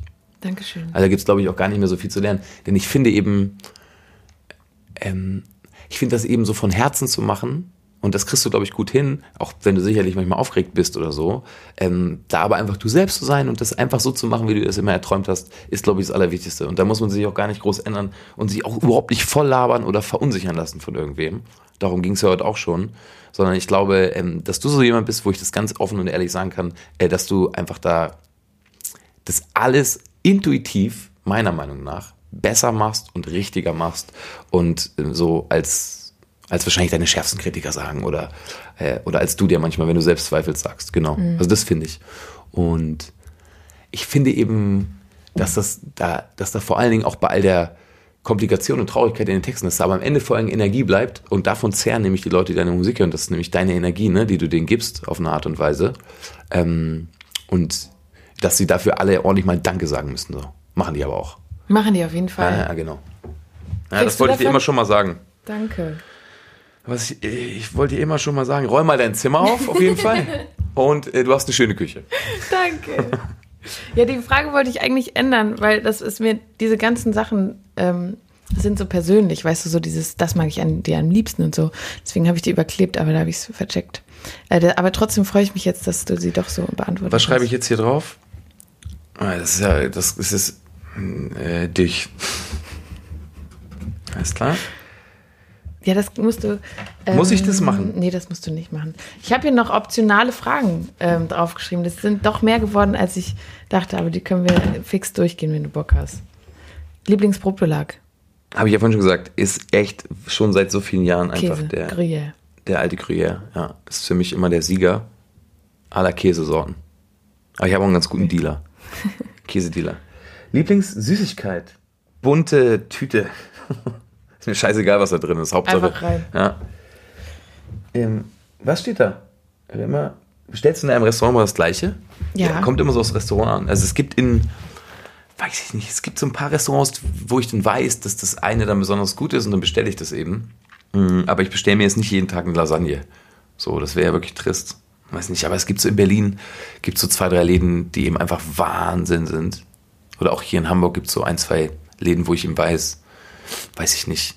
Wenn ich da jetzt die Spaghetti mit der Parmesansauce und den acht verschiedenen Pfeffersorten bestelle, dann besorgt, kriege ich es richtig besorgt, dann bestelle ich mir die auch. Ja, immer die, ja. Ich habe, was mir wichtig wäre, war zum Thema Willkommen im Wach, weil wir ja auch mit Fritz Cola so ein bisschen auf Nach Nachhaltigkeit ähm, aufmerksam machen wollen. Wie machst du denn Leute wach? Also wie machst du Menschen wach oder wie hältst du dich wach, was Nachhaltigkeit angeht oder ähm, wie lebst du das? Nachhaltigkeit. Ja. Ja, also, also ich finde, ich finde, das ist eigentlich ziemlich leicht. Ne? Also ähm, über so einen Tag gesehen gibt es, glaube ich, gibt es einfach super viel Situationen, die man sich so angewöhnen kann, um auf Plastik komplett zu verzichten, um, äh, um Wasser zu sparen. Äh, ja, aber also ich finde gerade so, was so Plastik angeht, Jutebeutel und so sind das so, glaube ich, für alle Leute, das ist das so das Einfachste auf der ganzen Welt. Genau. Und ähm, ja, und dann geht's so weiter. Also es kommt natürlich auch immer so ein bisschen auf den Geldbeutel an, ne? Also ich habe jetzt zum Beispiel seit ein paar Jahren irgendwie überhaupt erst so genug Geld, dass ich, dass ich auch mal so einkaufen kann, ne? Weil vorher war das für mich so immer auch so unerreichbar, dass ich dann so zu meiner Berlin-Zeit hätte ich gerne im Ökoladen gekauft, ging aber nicht. Also wie, das geht ja gar nicht, ne? Und ähm, bei mir ist es schon so, dass ich einfach, ich glaube, wirklich zu fast 100 Prozent regional kaufe, ich selber anbaue. Ähm, ne? Also ich weiß eben, woher meine Sachen kommen, weil ich die ja selber produziere. Stark. Ne? Also ich bin Ja. so Salat, ich habe so Salate und Zucchinis und Kohlrabis und Tomaten und Gurken und so. Das habe ich das ganze Jahr über, ähm, außer wenn dann irgendwann die Zeit vorbei ist, Ja. habe ich das aber von mir. Und so versuche ich eigentlich so umweltschützend, wie es nur geht, zu leben. So, und bei meinem Kind ist das mittlerweile auch so und bei meiner Frau noch viel krasser als bei mir. Super. Also das nur so als Beispiel. Aber ich finde gerade so, was so diese Plastikvermeidung angeht, deswegen ist es super, dass Plastiktüten jetzt Geld kosten. Finde ich auch mega gut. Genau, jetzt muss man nur noch äh, was finden, wo man, also so, so für diese Grundverpackungen in, in den Supermärkten und auch gerade gerade von den Ökosachen, die ja dann auch immer noch mal extra verpackt sind. Ja, das ist krass, oder? Also selbst im Bioladen, manchmal denke ich so, das kann doch jetzt nicht euer Ernst sein. Also wir, das ist, das ist so frustrierend. Also Maike und ich, wir versuchen wirklich plastikfrei jetzt gerade zu leben. Ja, und das ist das total ist schwierig. nicht möglich manchmal. Ja, ja, klar. Und dann gehst du da hin und denkst, boah, ist es jetzt wirklich, selbst im Bioladen, oder du musst dich auch fragen, okay, die Vollmilch aus der Flasche, ja, aber so alleine äh, Ersatzmilch, also zum Beispiel Mandelmilch oder sowas, gibt's ja nur in Tetrapacks. Es gibt ja, wir holen uns jetzt selber so Mandelmilchbeutel, um das selber zu machen und so, aber also das ma- macht auch einfach manchmal sauer, wenn man einkaufen geht und es ist halt alles noch in Plastik, selbst im Bioladen. Und ähm, deswegen finde ich das halt so wichtig, auch darauf aufmerksam zu machen. Wir haben auch letztens an so einen ähm, Sojamilch, Hafermilchhersteller geschrieben, ob er das nicht auch mal in Glasflaschen abfüllen will. Was und halt sagt er? irgendwie äh, kam noch keine Antwort. Natürlich aber wir nicht. schreiben noch mal. Aber ähm, ja, deswegen finde ich das halt so ähm, so gut jetzt mittlerweile auch die Entwicklung, dass halt es wie sowas wie Grün und Gerecht gibt von Fritz Cola oder dass halt Leute wie du das vorleben oder dass halt irgendwie Soul Bottle, diese Flaschen, äh, Glasflaschen, dass Leute jetzt irgendwie äh, ihre eigene Flasche immer wieder verwerten, statt immer neue Plastikflaschen zu kaufen und so weiter. Ähm, das finde ich ist halt eine gute und wichtige Entwicklung. Aber man muss halt noch super viel machen. Ja, aber das, aber das würde ja schon reichen, ne? Und ich glaube so, dass dieses, und da zähle ich auch so ganz viel, ich habe ja so ein Kind, was gerade in so einem Alter ist, ne? Also diese Generation der übernächsten Entscheider quasi. Ja. Und ich finde eben, mh, sowohl was so das Thema Religion, ähm, weiß ich nicht, Nazi-Scheiße, ähm, Hautfarben und so, ey, die sind schon so fit in diesem Alter, ne? Einfach auch durchs Netz, aber weil die natürlich auch kommunizieren und weil die eben einfach nicht so stumpf sind wie ich damals. Ich habe mit zwölf da gesessen, hatte irgendwie meinen Pullermann in der Hand und, und eine Wurst, so, ne? Da war ich happy. So, ne? Und ich, ähm, ich mag an dieser Generation und auch so auf Festivals, wenn ich das so sehe, und ich weiß, es ist jetzt nicht der große Schnitt der Gesellschaft, aber trotzdem rede ich ja mit Leuten, habe ich schon das Gefühl, dass die, dass diese frühere McFit, wir machen alle Selfies für Instagram und sind mega sweet und rauchen alle nicht mehr und so ähm, und sind total unpolitisch und alles ist so mega fancy. Ähm, ja, aber das Leben ist nicht immer nur eine Glitzerparty, so, ne? Ähm, dass sie das irgendwie verstanden haben und das ist auch eine Art, dass es der einzige Vorteil dieser komischen Zeit ist, ne, des Rechtsrucks und ähm, dieser ganzen Umweltprobleme und so, dass es natürlich eine Gegenbewegung gibt, die bunt ist und groß ist und wo es wirklich Jugendliche gibt, die sich einfach mit diesen Themen beschäftigen und die ganz klar sagen, ey, natürlich habe ich hier kein Plastik mehr am Start und natürlich äh, und natürlich werde ich jetzt politisch, weil ich mir das nicht angucken kann und ich mh, setze gerade total viel darauf und ich glaube, dass da mh, dass es eine tolle Generation ist. So die, die zwischen 12 und 17, 18-Jährigen. Ja, aber du bewegst dich natürlich da auch so in dein, also klar, deine Tochter ist ja von dir auch irgendwie beeinflusst irgendwo oder halt ist ja auch eine wache Person oder auch auf Festivals, die ja auch eher alternativ sind, bewegst du dich ja auch eher in dem Kreis, ne? Also die halt so denken. Ja, ich finde. Bekommst, ja, hm? sorry. Ja, deswegen meine ich auch, das ist jetzt nicht so der, das ist nicht so der Durchschnitt der Gesellschaft. Ja. Aber ich finde eben toll, dass das überhaupt gibt. Ja, auf jeden Fall. Weil das sind schon die Leute mit den Ideen, ne? Und die, die, ähm, ja, ich finde eben das, sorry, ich fress gerade einen Natter. Das ist voll in Ordnung. Ja, aber das Thema Umwelt muss auf jeden Fall ganz klar echt ein Schulthema werden, ne? Ja.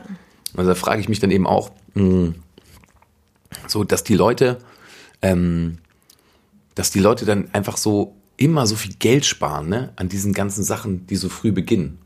Also wenn man im Kindergarten lernt, was das alles zu bedeuten hat und wie das gerade so entsteht, mm, und man vielleicht nur zwei Tage in der Woche hätte, wo man mit einem Biologen oder mit einem Umweltschützer sich Sachen reinpfeift, dann ist es verinnerlicht, ne? weil mit zwischen drei und sechs sind die Synapsen eben noch so, dass man da besser in Memory ist, aber auch einfach schlauer ist und sich das wirklich merkt mhm. und verinnerlicht. Mm, ja, ich bin einfach mal so gespannt, da ist noch ganz viel äh, Luft nach oben. Voll. Merkst du denn, dass du, wenn du dich äußerst, zum Beispiel auch über deine also wenn du was gegen Nazischweine sagst oder sowas, dass du da ähm, Gegenwind bekommst oder dass deine Äußerungen irgendwie auf was treffen bei deinen Followern oder sowas jetzt über die Social Media, wo du Diskussionen antrittst oder hast du Angst, wenn du dich äußerst, weil manchmal zum Beispiel bei anderen Musikern, wenn die sich politisch geäußert haben, haben die ja irgendwie krasse Hate-Kommentare oder halt Drohungen oder irgendwie sowas bekommen. Hast du davor Angst, wenn du Nee, überhaupt nicht. Also ich, also ich meine, ich äußere mich super oft und ich habe hm, ich habe wirklich nie, nie, nie von meinen Followern irgendwas, ähm, also irgendwie das Gegenteil von Applaus dafür bekommen. Mhm.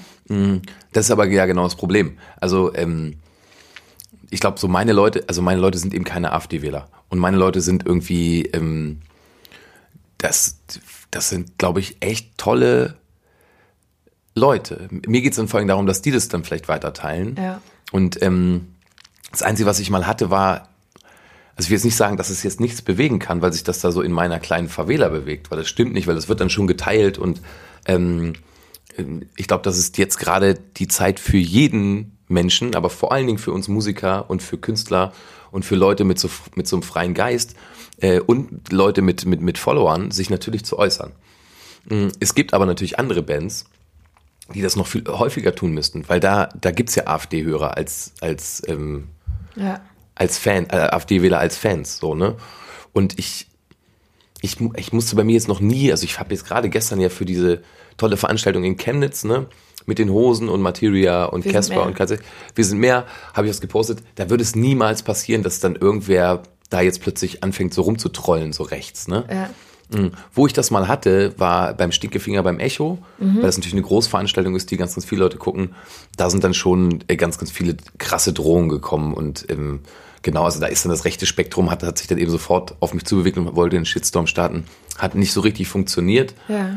Ähm, aber so in meinem Fankreis habe ich das nicht. Ich, also, aber trotzdem bei allem, was populärer ist, egal was. Also ich glaube, ähm, Max Giesinger, wenn der so einen Post absetzen würde, dann, dann würde das natürlich viel, viel mehr bewegen als bei mir.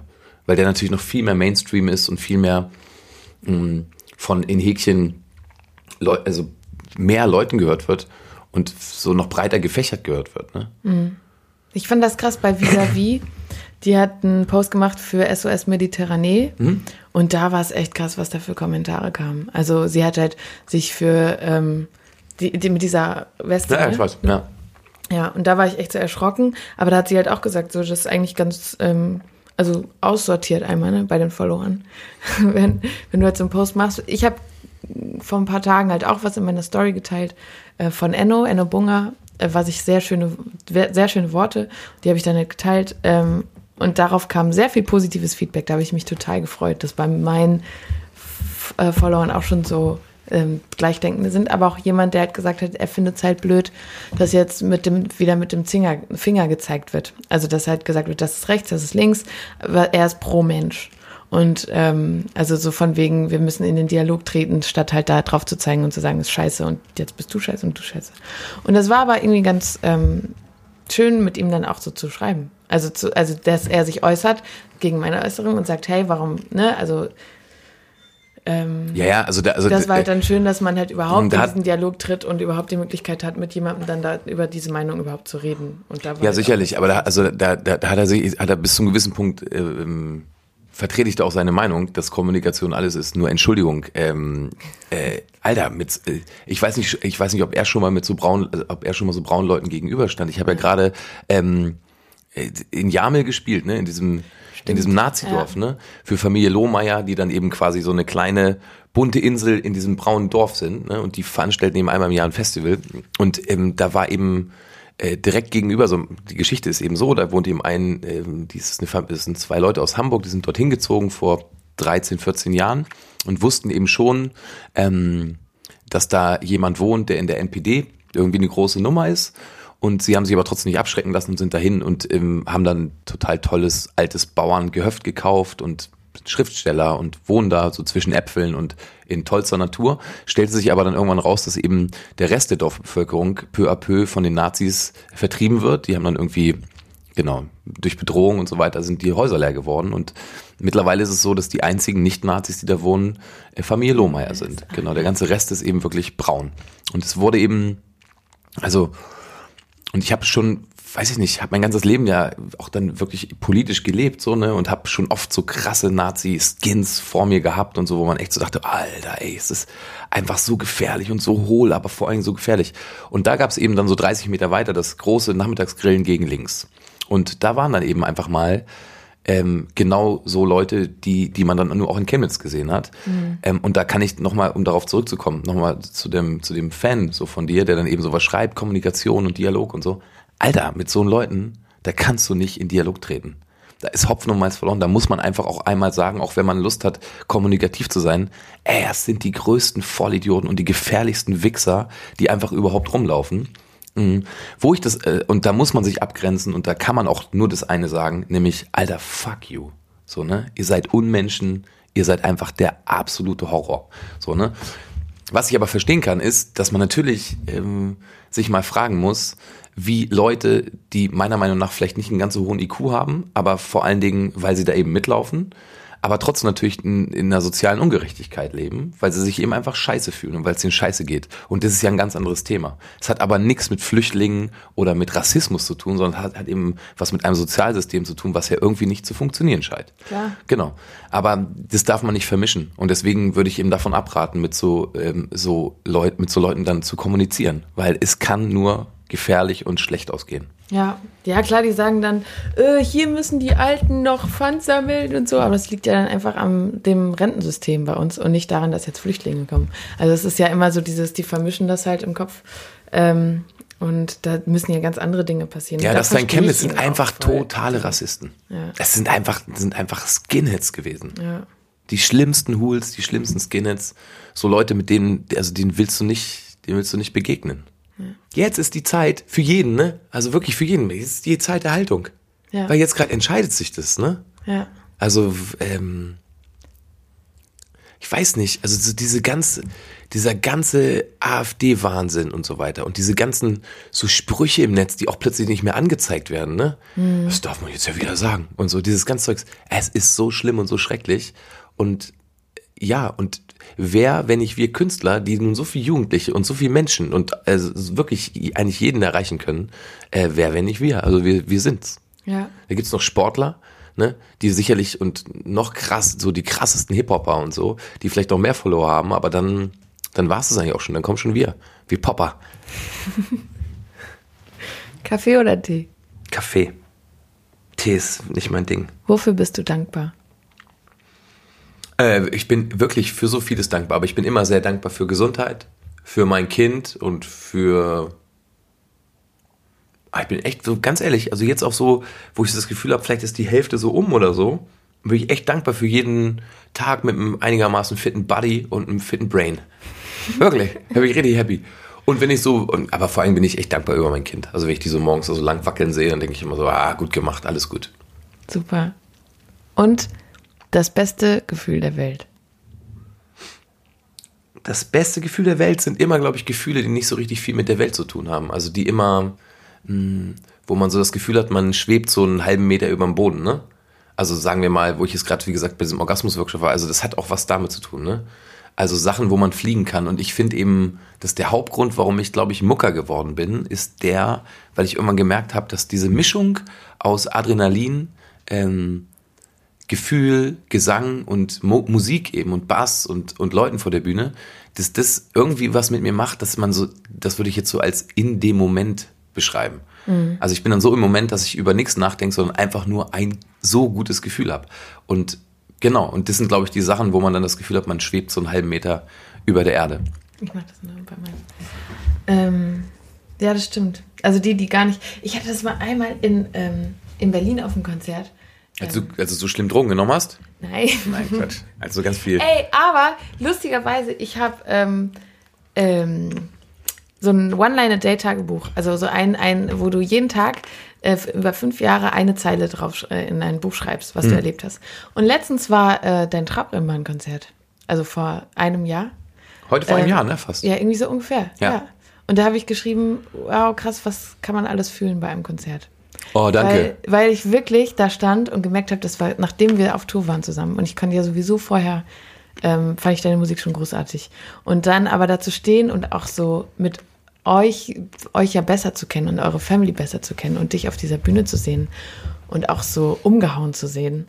Und wie du dann bei Yippie auf die Rolli-Tribüne gegangen bist. Und sowieso, also einerseits so voll Euphorie und so auch irgendwo eine Art freundschaftlichen Stolz, weil ich weiß, wie ihr da alle so hintersteht. Und Aki in Franken, also wie die alle so hinter die Bosse stehen. Ähm, und dann zu sehen, ey, hier stehen gerade 12.000, 11.000 Leute. Ja, oder so. 13.000. 13.000 Leute. Und ihr habt das irgendwie alles gewuppt. Und da war ich einerseits so total euphorisch, guck mal, ich jetzt Gänsehaut. Und Yippie, aber auch dann so, also irgendwie war das so enorm. Und da habe ich gedacht, boah, was musst du gefühlt haben bei diesem Konzert? Also wie abgefahren muss dieses Fliegen gewesen sein? Ja, voll, diesem- voll. An diesem Tag. Ja, ja, das ist das dann schon. Also das, ähm, aber da kommt dann noch viel mehr zusammen. Ne? Also es ist dann eben so, weiß ich nicht. Der, der Abend wurde dann immer, der wurde ja immer noch schlimmer, also krasser, schlimmer, besser in dem Falle, ähm, weil das war dann schon so, weiß nicht, mein Freund Shishi, so ne aus Braunschweig, mit dem ich angefangen habe Musik zu machen, der stand eben rechts am Bühnenrand Ja. und neben ihm stand Bela B, der Grund, warum wir angefangen haben Musik zu machen. Und ähm, ja, genau. Also nur so. Also ich hatte da so viele Sachen auf der Bühne, mal abgesehen vom Publikum, dass ich da gucke ich nach rechts und Shishi steht da und daneben steht Bela B. Und ich denke so, Alter, Shishi, hätten wir das mit 12, 13 gewusst, dass irgendwann der eine Typ von Ärzten und auch noch Bela Ja. äh, irgendwann bei mir am Bühnenrand steht und das feiert und du stehst daneben und feierst das genauso. Na dann meine Mutter, mein Vater und genau und äh, so die Schulklasse meiner Tochter, Ja. da vorne die ganzen Leute, letzte Konzert für das Album, bla bla bla. Das ist dann schon so viel auf einmal. Ähm, äh, dann, dann ist es eben manchmal auch mal richtig aufgeladen. Ne? Ja, Und deshalb dann auch besonders gut. das ist schön. Das freut mich. Ich hoffe, du wirst noch viele solcher Momente haben. Ey, schauen wir mal, aber ähm, also ich sag nicht nein. Ich sag nicht nein. Aber das ist eben auch dann so, also danach denke ich mir auch dann so oft, ach weißt du, ey, man will ja immer mehr, ne? Und alle wollen immer so, huh, und es muss noch mehr und es muss noch mehr. Und ich habe mir dann aber irgendwann wirklich, auch gerade nach diesem Konzert gesagt, Freunde, ganz ehrlich, ne? Ey, wenn mir jetzt noch einer noch mal sagt, das muss noch mehr und so, weil so wie es ist, ey, ist es schon mehr als genug, ne? Also ich kann das sonst auch dann so emotional und auch so drucktechnisch, auch wenn es positiver Druck ist, will ich da gar nicht jetzt noch mehr. Das kann doch alles genauso sein. Also Ja. einfach noch ein paar Platten machen und ähm, ja, irgendwann ist man 60 und dann mache ich vielleicht noch die letzte und dann ist aber auch okay. Ja, aber ich denke das auch. Also einerseits, ich jetzt für mich persönlich bin- stehe ja noch ganz, ganz am Anfang. Und ähm, denke dann immer, ja klar habe ich Ziele. Und natürlich will ich ein zweites und ein fünftes und ein, weiß ich nicht, wie viel das Album machen. Aber manchmal muss ich mir auch so, man rennt immer und rennt und rennt und rennt. Und aber mal so innezuhalten und zu denken, boah, was, jetzt da, wo ich stehe, ist doch voll gut eigentlich erstmal. Ja. So, letztens hier in, im Übeln gefährlich vor 1000 Leuten zu stehen oder bei 850 plus Gäste 950 Leuten zu stehen. So. Süß, dass du es nochmal kleiner machst. Aber weißt nee, du, aber so vor diesen Leuten zu stehen und die singen diese Texte, die ich in meinem Zimmer äh, geschrieben habe. ja, Wahnsinn. Und dann da zu stehen und sich mal klar zu machen, ey, hier bin ich doch voll gut. Ich bin hier an diesem Ort, in dieser Zeit, also weißt du, zu dieser Zeit ist es gut so. Und man will dann direkt am nächsten Tag denken und schon, boah, und jetzt kommt's, weiter geht's. Aber man muss auch einfach mal durchatmen und sagen, ey, cool jetzt bisher, bis hier und ich bin zufrieden erstmal. Ja, genau, aber das ist auch echt eine große gut. Kunst und auch, und auch wenn es am nächsten Tag wieder weitergeht. Aber wenn du jetzt an dem Samstagabend ähm, dann das Gefühl hattest und so weiß ich nicht, und dann jemand aus deiner Band so, so dich anstupst und dann so zu dir sagt, schau, was du gemacht hast. Jetzt sind sie ja alle und alle singen so mit und das ist super gut.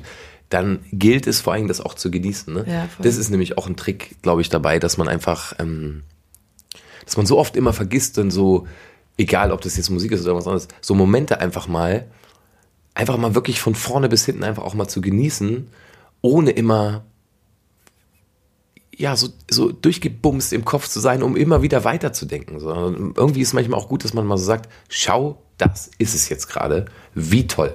Ja. Na, Punkt. So, dann halten wir jetzt mal inne und Du isst jetzt noch hier dieses Erdbeertörtchen hoffentlich mit mir. Und ich hoffe, ähm, dass es dir gut geht und dass wir jetzt einmal innehalten und sagen, wie schön, dass wir beide an diesem Küchentisch sitzen. Ich freue mich voll, dass du zu Gast warst. Ich drücke jetzt hier nämlich auf Stopp. Danke, tschüss. Hat mich sehr gefreut. Mich auch. So. Das war Antjes Freundebuch von Antje Schomaker zusammen mit Fritz Kohler. Vielen Dank fürs Zuhören. Ich hoffe, ihr hattet eine gute Zeit. Falls ja, würde ich mich freuen, wenn ihr diesen Podcast weiterempfehlt oder dem hier folgt, wenn ihr das in eurer Story verlinkt. Sowieso, wenn ihr Gästewünsche habt oder Fragen, die ihr zum Buch hinzufügen wollt, dann schreibt mir doch über Instagram oder Facebook oder was auch immer. Schickt mir eine Brieftaube. Ähm, und ansonsten sehen wir uns in zwei Wochen wieder bei Antjes Freundebuch. Bis dahin, passt auf euch auf, habt eine gute Zeit und bis bald.